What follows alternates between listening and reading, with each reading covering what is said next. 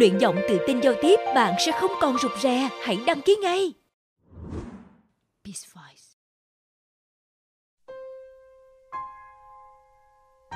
Hẻm Radio xin trân trọng giới thiệu tiểu thuyết Hoàng Châu Công Chúa Nguyên tác Quỳnh Giao với sự tham gia diễn đọc của các diễn viên lồng tiếng Bình Nguyên, Kim Phụng, Thanh Trúc, Ngọc Sang, Quốc Thịnh, Khánh Ái, Gia Hân, Yến Tuyết, Tường Nghi, Ngọc Thiện, Xuân Liên, Trang Phùng, Thiên Hương, Thanh Hùng, Hoài Thanh, Minh Tuấn, Đông Viên, Trương Thoại, Nguyễn Đức cùng một số diễn viên khác. Thực hiện hậu kỳ Trung Tính, thiết kế hình ảnh Trần Nguyễn Minh Mẫn.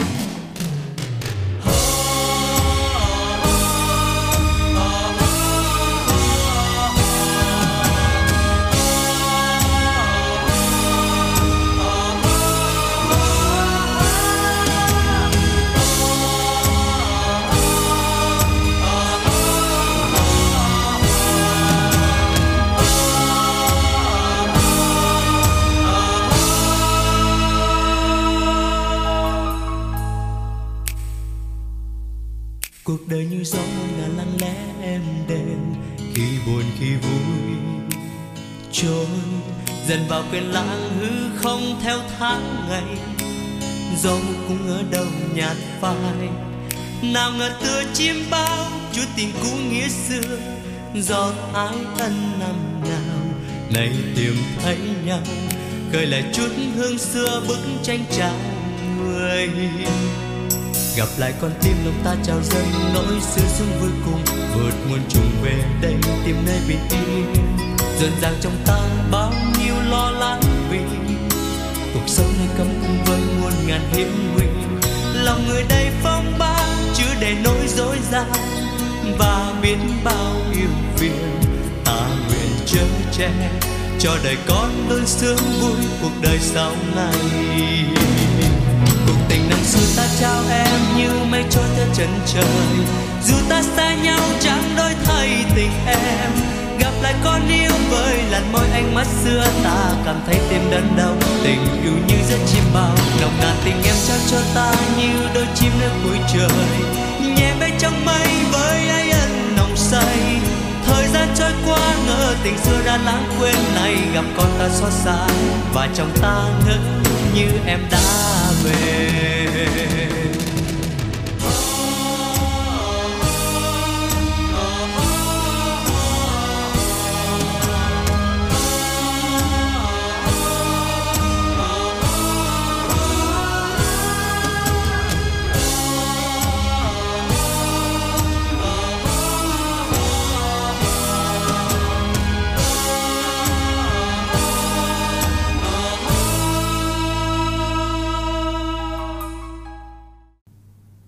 Tiểu thuyết Hoàng Châu Công Chúa Phần 1 Chương 5 Mấy hôm sau, vua Càn Long cho triệu các vị đại thần tâm phúc trong triều thảo luận về chuyện của tiểu yến tử. Trẫm thật không ngờ chuyện xảy ra đã khá lâu rồi, và bây giờ trẫm lại có thêm một cô cách cách vô cùng xinh đẹp. Rõ là ai ai cũng có định số cả. Lúc đó chẳng qua tại trẫm nhận được lệnh khẩn của Thái Hậu nên không thể không rời Tây Nam để quay trở về Bắc Kinh. Trước lúc chia tay, trẫm còn hứa với Vũ Hà là sẽ phái người quay lại trước nàng về Kinh. Không ngờ khi về đây rồi, biên cương lại hỗn loạn. Trẫm phải thân chinh cầm quân đi đánh hơn một năm mới dẹp xong giặc. Rồi chuyện quốc sự nhiều khê làm trẫm quên bắn đi. 19 năm nhanh chóng trôi qua, hạt châu đến rơi trong biển, rồi cũng tìm lại được.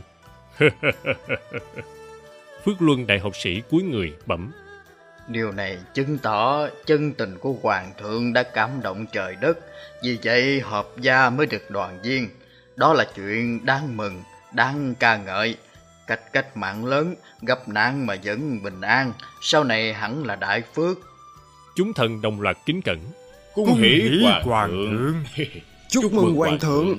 Trẫm hôm nay triệu tập các hiền khanh đến đây là muốn trưng cầu ý kiến các khanh. Đó là đứa con gái mới này của trẫm tuy dân giả nhưng cũng cần chính thức tuyên bố cho thiên hạ biết chứ. Đại thần Kỷ Hiếu Phong bước ra nói. Khởi bẩm hoàng thượng. Thần nghĩ tuy câu chuyện ở Tế Nam đó là sự thật, nhưng để giữ uy tín cho bệ hạ, tránh những lời dị nghị trong dân. Bệ hạ không cần phải nói rõ sự thật, chỉ công bố cho mọi người biết là hoàng thượng có nhận một nghĩa nữ ở chốn dân gian làm con nuôi. Như vậy thì cách cách cũng đã được danh chánh ngôn thuận rồi à. Vua Càn Long hơi do dự. Bảo là con nuôi vậy có thiệt thòi cho tiểu yến tử lắm hay không? Phước Luân đại học sĩ tiếp lời. Sự thận trọng của Hiểu Phong không phải là không có lý. Bởi vì khi xưa bệ hạ di hành trong dân, đâu phải người nào cũng biết. Nếu đem câu chuyện tới Nam này công bố ra, những kẻ xấu miệng sẽ theo dệt thêm, có thể gây bất lợi cho cả hoàng thượng lẫn cách cách. Nói là con nuôi, mọi thứ sẽ nhẹ nhàng hơn. Ý của hai khanh trẫm thấy cũng được. Vậy thì trẫm phong cho tiểu yến tử làm thạc cách cách. Các người thấy sao hả? Dạ, muôn tâu hoàng thượng. Vậy thì cũng không ổn cho lắm. Gọi là thả cách cách thì phải là con của Dương Phi. Còn cách cách này đến từ dân gian. Mẹ lại là người Hán. Thân thế đặc biệt như vậy. Nếu phong là thả cách cách, sợ sẽ gây nên dị nghị và đố kỵ. Vậy thì tốt hơn hết là nên phong một chức vị đặc biệt nào đó khác người một chút. Kỵ Hiểu Phong nói, vua Càn Long nghĩ ngợi. Kỵ Hiền Khanh lý luận xác đáng, nhưng như vậy thì ta nên gọi là gì đây? Kỳ Hiểu Phong suy nghĩ một chút, dập đầu thưa. Dạ, theo hạ thần thấy, thì đặt là Hoàng Châu Cách Cách. Hoàng thượng thấy thế nào? Vua Càn Long ngẫm nghĩ rồi cười lớn. Hay, hay! Hoàng Châu Cách Cách, trẫm thấy thích cái tên này lắm. Ý nghĩa lắm. Được rồi, ta chọn nó. Tiểu Yến Tử sẽ là Hoàng Châu Cách Cách của trẫm vậy. Và như vậy danh xưng của Tiểu Yến Tử đã được quyết định. Dù Tiểu Yến Tử có thích hay không, sự việc cũng không thay đổi. Tiểu Yến Tử trở thành Hoàng Châu Cách Cách từ đó. Trước khi được sắc phong chính thức, Tiểu Yến Tử còn phải qua một cửa ải nữa. Hôm ấy Tiểu Yến Tử được đưa đến Càn Long Cung để gặp hoàng hậu của vua Càn Long, có họ là Olai Na Lạ. Đây là vị hoàng hậu thứ hai, vì vị hoàng hậu thứ nhất có biệt danh là Hiếu Hiền Hoàng hậu. Một người đàn bà trung hậu được nhân dân mến thương nhưng tiếc lại không được thọ nên đã qua đời năm vua Càn Long thứ 13. Vua Càn Long đau buồn vì chuyện đó nên đã tốn không biết bao nhiêu giấy mực làm thơ truy niệm người vợ yêu và đã tưởng là không còn có ai tiếp được vị trí hoàng hậu nhưng rồi, lục diện không thể không có người thống lãnh, nên với sự chỉ thị của thái hậu, hoàng hậu thứ hai đã được lập nên. Vì đã có một hiếu hiền hoàng hậu rồi, nên người ta rất dễ làm một sự so sánh. Và thế là vị hoàng hậu mới Olaina Lạp không làm sao bị lại. Chính bản thân vua Càn Long có vẻ yêu quý người vợ trước của mình hơn. Chính vì thế vị hoàng hậu này rất thất ý, nên hay nổi cáo với mọi người và để chứng tỏ mình là người có năng lực, quyền quy bà thường hay ra lệnh nghiêm khắc. Một người rất khó hòa đồng tiểu yến tử đâu biết điều đó nên thản nhiên đi vào. Nhà vua và hoàng hậu ngồi cạnh nhau nét mặt nhà vua thì rất vui vẻ trong khi hoàng hậu lại rất nghiêm nghị. Tiểu yến tử vừa trông thấy hoàng hậu trống ngực đã đập mạnh. Nàng bắt đầu cảm thấy lo lắng. Đến trước mặt hai người tiểu yến tử chỉ gặp người xuống rồi hỏi. Quý vị gọi tôi có chuyện gì? Hoàng hậu nhíu mày. Như vậy là sao? Không lẽ đến bây giờ chuyện vấn an người cũng không biết? Gặp vua và hoàng hậu nói quý vị là sao tiểu yến tử ngẩn ra. Vậy chứ không gọi quý vị thì phải gọi là gì đây? Vua càn long vội vã cứu nguy. À à à thủng thẳng rồi sẽ vậy. Lĩnh phi nàng chịu khó một chút dạy cho nó hiểu nha. Lĩnh phi gật đầu. Xin tuân lệnh hoàng thượng. Vua càn long bảo tiểu yến tử hãy ngồi xuống đây. Trước đó đã có một cung nữ mang đến một chiếc ghế cho tiểu yến tử ngồi gần nhà vua hôm nay trẫm và hoàng hậu bảo con đến đây là bởi muốn hỏi cho rõ, vì lý lịch của con còn có nhiều điều chưa minh bạch. Sau khi làm rõ ràng, con sẽ là hoàng châu kết kết của trẫm. Tiểu yến tử nghe vậy càng thêm lo lắng có nghi vấn cần làm rõ. Nhưng ta nào có cần hoàng châu kết kết hay tống châu kết kết gì đâu. Vậy thì phải làm sao đây? Hay là đem tất cả nói ra? Tiểu yến tử đang nghĩ ngợi, mắt đảo tới đảo lui. Bất chợt, nó chạm ngay vào ánh mắt của hoàng hậu. Cái ánh mắt thật sắc ý như muốn nói để xem rồi ta sẽ lột trần ngươi ra sao. Coi cái đầu ngươi có còn được ở trên cổ nữa không thì rõ. Sự phản kháng tự vệ để được sống khiến nó bạo dạn nói với vua. Dạ hoàng a mã cứ hỏi. Vua càn long suy nghĩ một chút nói mẹ con có nói cho con biết là ta và người quen nhau ra sao hay không? Tiểu yến tử nhớ lại lời của tử di nói như trả bài. Dạ có Người có nói là để tránh mưa, hoàng thượng đã vào nhà tạm nghỉ, nhưng rồi khi tạnh mưa, hoàng thượng lại không đi, tránh mưa rồi ở nhà con tạm trú luôn. Lời của tiểu yến tử làm vua Càn Long bối rối, vì trước mặt hai khẩu phi mà kể lại chuyện phong lưu lúc trẻ của mình thì cũng ngượng. Người giả vờ tặng hắn một tiếng rồi gật gù. đúng, đúng, tránh mưa, đúng. Nhưng hoàng hậu thì vẫn lạnh lùng. Tiểu Yến Tử, ngươi đã rời Tế Nam lúc nào? Và khi nào thì đến được Bắc Kinh? Tiểu Yến Tử đảo mắt cố nhớ lại lời của Tử Di. À, à, tháng 8 năm ngoái, con rời Tế Nam. Và tháng 2 năm nay đã đến được Bắc Kinh. Vậy sao? Người mới đến Bắc Kinh mấy tháng mà nói giọng Bắc Kinh này chuẩn vậy. Nghe chẳng có một chút gì lai tạp giọng Sơn Đông cả. Tiểu Yến Tử vội trả lời.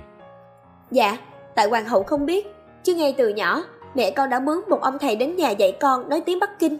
Vì vậy con mới nói được đó. Đến tận bây giờ con mới biết tại sao lúc đó mẹ con lại làm như vậy. À đúng rồi, con sẽ phải đến Bắc Kinh, nên con phải học tiếng Bắc Kinh. Vua Càn Long có vẻ cảm động, gật gù, còn lĩnh phi nương nương thì vuốt đuôi. Người mẹ nào mà chẳng lo xa cho con. Hoàng hậu quay qua trừng mắt với lĩnh phi, sau đó quay qua tiểu yến tử. Thì ra là vậy. Nhưng mà đã là dân Sơn Đông, thì chắc hẳn ngươi không thể không biết tiếng Sơn Đông. Đâu, nói vài câu ta nghe thử xem. Tiểu Yến Tử hơi bối rối một chút, nhưng rồi nó lấy lại bình tĩnh ngay. Tiếng Sơn Đông ư, nào có khó khăn gì. Huynh muội nhà họ Liễu là dân Sơn Đông, họ cũng thường dùng tiếng địa phương kia đùa với nhau, nghe riết rồi quen cơ mà. Và thế là Tiểu Yến Tử lấy hơi sổ một tràng tiếng Sơn Đông của ông rao bán bánh bao. Ai mua bánh bao, bánh bò, bánh tiêu, bánh vừa ngon vừa to, lại vừa nóng nữa, mua vô, mua vô. Tiếng trao của Tiểu Yến Tử làm mấy cung nữ đứng gần đó muốn nín cười cũng không được. Vua Càn Long và lệnh phi nhìn nhau nháy mắt trong khi hoàng hậu có vẻ lúng túng nhưng lại bảo Thôi đủ rồi, đủ rồi, nói cái khác đi. Ừ, nói những điều khác ư? Tiểu Yến Tử suy nghĩ một chút rồi lại giả giọng Sơn Đông tiếp. Um, tại hạ là Tiểu Yến Tử, người Sơn Đông Thị, vì muốn tìm thân nhân nên mới đến bửu địa này. Không ngờ chẳng tìm thấy cha, lại bị mắc bệnh nặng, suýt nữa chết luôn. Ờ, tiền trên người xài đã hết rồi nên xin được trổ tài hèn mọn này. Muốn một vài đường quyền cho bá tánh xem nha. Mong là bà con cô bác ở xứ Bắc Kinh này rộng lượng nhân từ, giúp đỡ để con có tiền làm lỗ phí về quê. Ơn đức của quý vị, tiểu yến tử này hẹn kiếp sau sẽ làm thân trâu ngựa đền đáp. Hoàng hậu châu mày. Bài về này hay lắm, lưu loát lắm, giống bọn Sơn Đông mãi võ. Tiểu Yến Tử trong phút đắc ý, lỡ lời. Còn phải luyện tập dữ lắm, mới nói được như vậy đó. Đó cũng là nhờ... Hoàng hậu lập tức hỏi. Luyện những câu đó để làm gì chứ? Tiểu Yến Tử giật mình nhưng lanh trí đáp. Ờ, dạ, con đã tính rồi. Nếu con không tìm được cha, tiền túi cũng đã hết, thì con phải bước ra phố để mãi giỏ Sơn Đông thôi. Lời của Tiểu Yến Tử làm vua càng long càng đau lòng. Lệnh Phi cũng thấm, chỉ có Hoàng hậu lại vẫn chưa hết thắc mắc. Ngươi biết võ nữa sao? Cái đó cũng là do mẹ ngươi truyền cho ngươi phải không? Tiểu Yến Tử là tay nói dốc chuyên gia, lúc đó cũng không còn gì để sợ, nên nói. Dạ, mẫu thân con nói, con gái mà không chịu học võ, nửa sao dễ bị người ta ức hiếp lắm. Ừ, vì vậy mà con được học võ, nhưng tiếc là con lười học quá, nên chẳng có gì học nên. Hoàng hậu lạnh lùng nhìn Tiểu Yến Tử. Mẹ ngươi có vẻ chăm sóc ngươi kỹ quá, vậy thì việc văn chương của ngươi cũng khá. Hoàng A Mã của ngươi giỏi văn lẫn võ, làm thơ hay lắm. Vậy còn ngươi, đọc thử một bài thơ hay cho ta nghe xem. Lần này thì Tiểu Yến Tử giật mình, bởi vì từ nào đến giờ đâu có biết cái chữ ra sao đâu. Cô nàng hết nhìn hoàng hậu, đến nhìn vua Càn Long rồi lúng túng nói. Thơ ạ? À? Ờ, mẫu thân con không có dạy con làm thơ. Hoàng hậu cao giọng. Uhm, sao lạ vậy? Mẹ ngươi dạy ngươi tiếng Bắc Kinh được, dạy ngươi đánh võ được, mà chẳng dạy văn chương. Vậy ngươi có học qua tứ thư ngũ kinh chưa? Tiểu Yến Tử suy nghĩ rồi mừng rỡ nói. Đúng rồi, con có đọc qua Tam Tự Kinh. Sao chỉ có Tam Tự Kinh, còn nữa chứ? Tráng Tiểu Yến Tử lấm tấm mồ hôi hột, vì hoàng hậu này sao khó quá vậy? Và chợt nhiên tức giận, nàng đứng thẳng lưng dậy, nói. Con không có học hành gì hết đó. Hoàng hậu sao lại chất vấn con kỹ như vậy? Có phải là Hoàng A Mã không muốn nhận con làm con không? Nếu vậy thì cũng tốt thôi, con không làm cách cách nữa. Vậy đủ rồi, đừng lâu thôi gì hết. Hoàng hậu vừa kinh ngạc vừa tức giận. Hoàng thượng, người xem đi. Vậy là thế nào? Chẳng lẽ thiếp cũng không có quyền hỏi han nó sao? Vua Càn Long vì đã chấp nhận Tiểu Yến Tử từ đầu, nghĩa là không nghi ngờ, không nghĩ đến chuyện gian trá có thể xảy ra, nên ông luôn đứng bên Tiểu Yến Tử. Thấy Tiểu Yến Tử bị truy quá tội nghiệp, chưa kịp biện hộ dùm thì đã nghe Tiểu Yến Tử lớn tiếng. Mẹ con, bà ấy kỳ cục như vậy đó. Dạy con cái này, dạy con cái kia. Nhưng chữ thì không có dạy gì hết. Bà bảo là con gái mà học nhiều thì có lợi ích gì. Và bây giờ thì bà ấy cũng đã chết rồi. Con không có cách nào để hỏi tại sao hết. Ừ, con cũng không hiểu. Ừ, ừ con cũng không hiểu nữa. Thôi, thôi, hoàng hậu đừng có hỏi nữa. Con không biết gì nữa đâu. Vua Càn Long nghe Yến Tử nói lòng bỗng xót xa. Người mường tượng đến tình cảm của Vũ Hà lúc bị bỏ rơi, buồn bã nói với hoàng hậu. Chắc hậu không hiểu, nhưng ta thì hiểu tại sao rồi. Tiểu Yến Tử ngơ ngác nhìn vua, không hiểu vua muốn nói gì, trục rè. Hoàng A Mã, biết rồi ư? Vua Càn Long gật đầu, thở dài.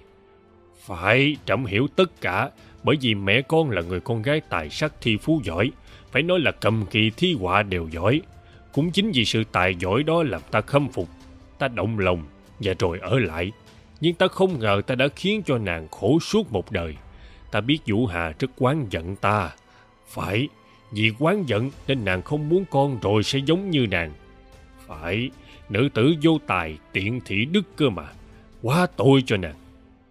Tiểu Yến Tử nuốt nước bọt, sự căng thẳng đã được giải tỏa. Hoàng hậu vẫn còn nghi ngờ nhưng không biết phải dặn dẹo thế nào, đành hỏi thêm.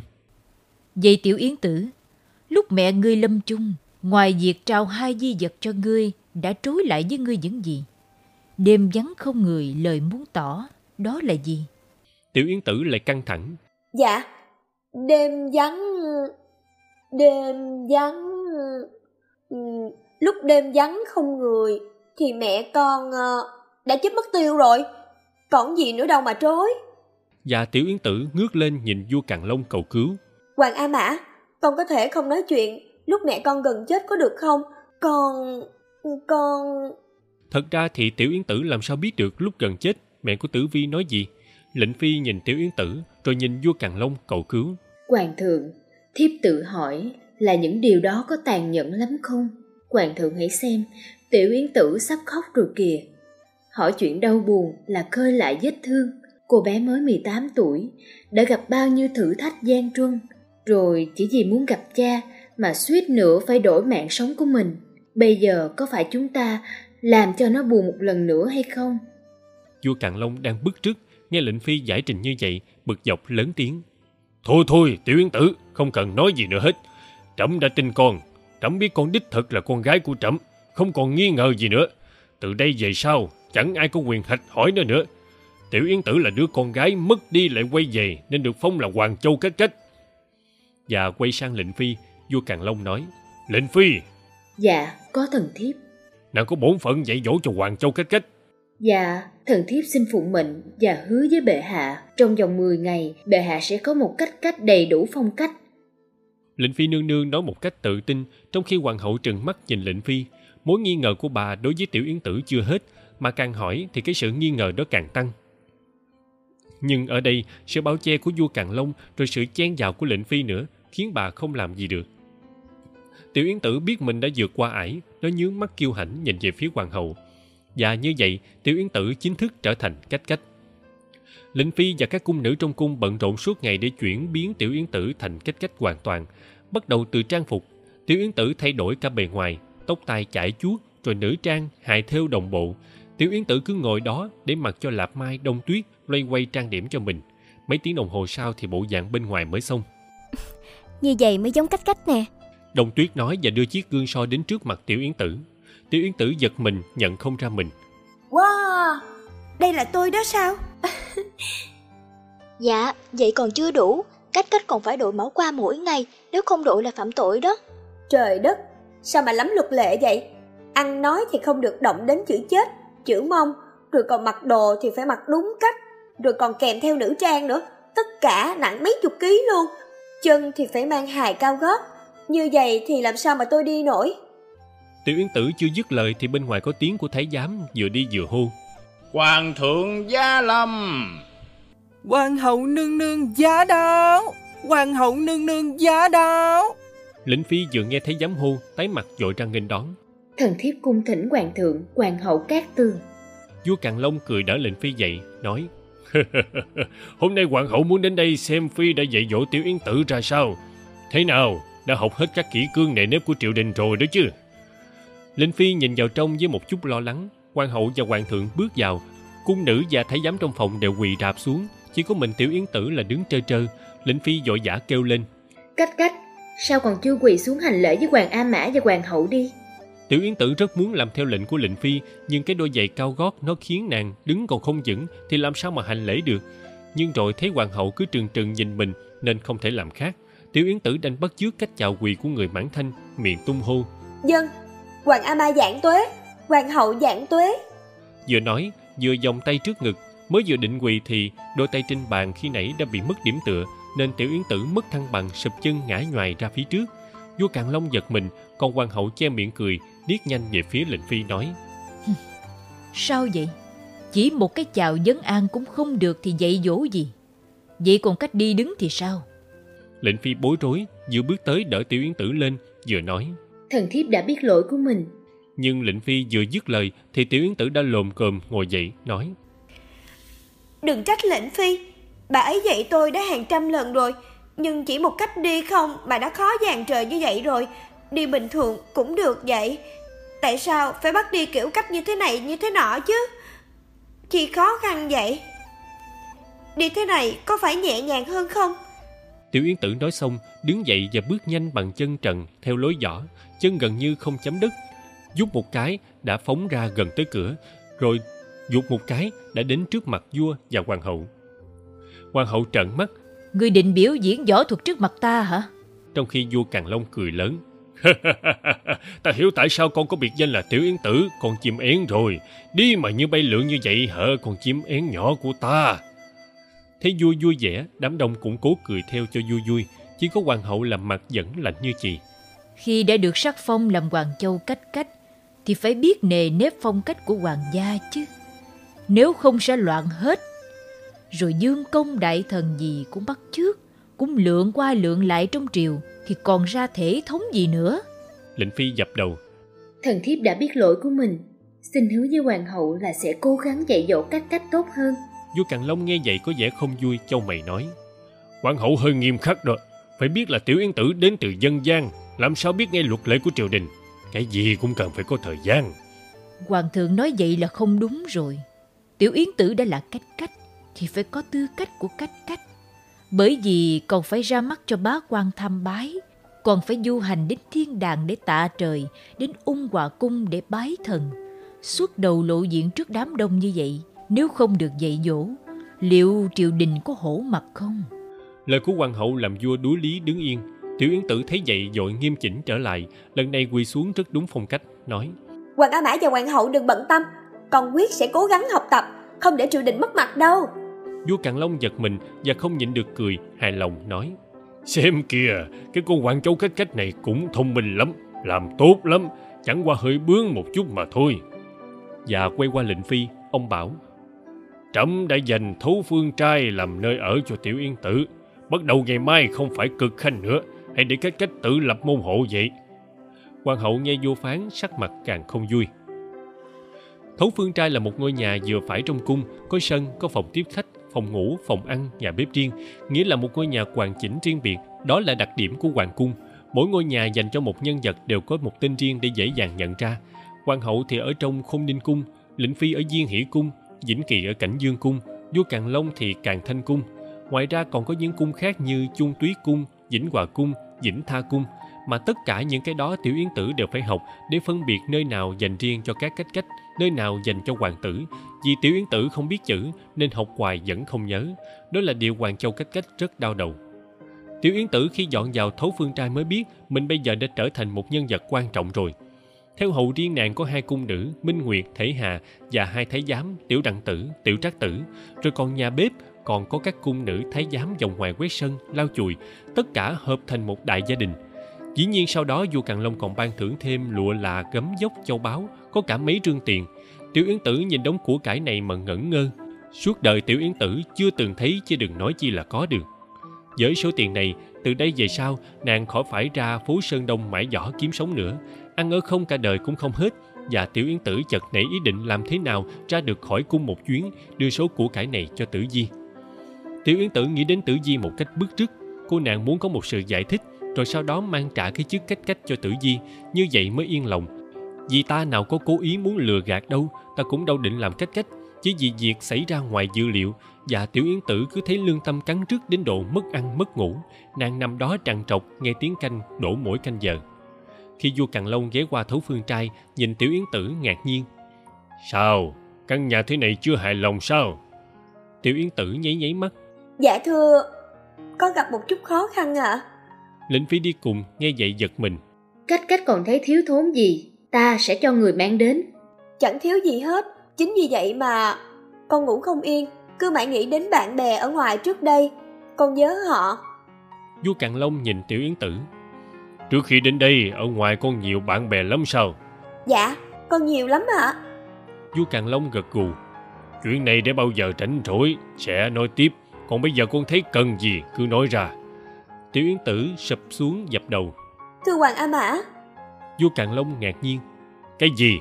Có chuyện không vui sao? Con muốn được ra ngoài dạo cung một chút. Ra ngoài cung mà. Chuyện con muốn ra ngoài cũng không có vấn đề. Nhưng bây giờ thì không được. Con còn nhiều phép tắc chưa thuộc Giả lại còn phải đưa con đi tế tạ thần thánh Vừa nghĩ đến đó vua chợt nghĩ ra Cười nói Ờ đúng rồi Hôm đó con cũng ra ngoài cung rồi Ngồi trên kiệu qua này từ hoàng cung tiến thẳng đến thiên đàng. Mọi thứ sẽ hết sức náo nhiệt, Cố gắng đợi thêm hai hôm nữa đi.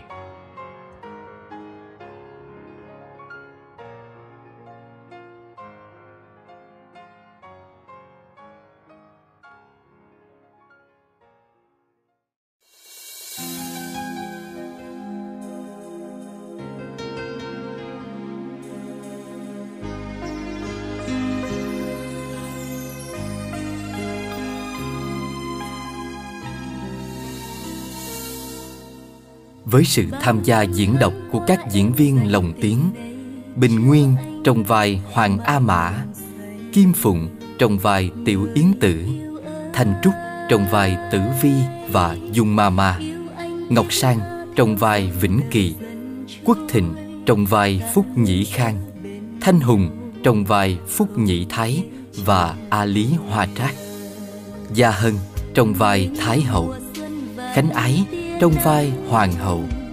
Yến tuyết trong vai lệnh phi nương nương. Tường nghi trong vai kim tỏa và tịnh nhi. Ngọc thiền trong vai mông đan. Xuân liên trong vai công chúa trại á và hàm hương. Đông viên trong vai liễu thanh. Trang phùng trong vai liễu hồng. Thiên hương trong vai phúc tấn. Hoài thanh trong vai phúc luân. Minh tuấn, trương thoại Nguyễn Đức trong vai các quan đại thần và một số nhân vật quần chúng khác.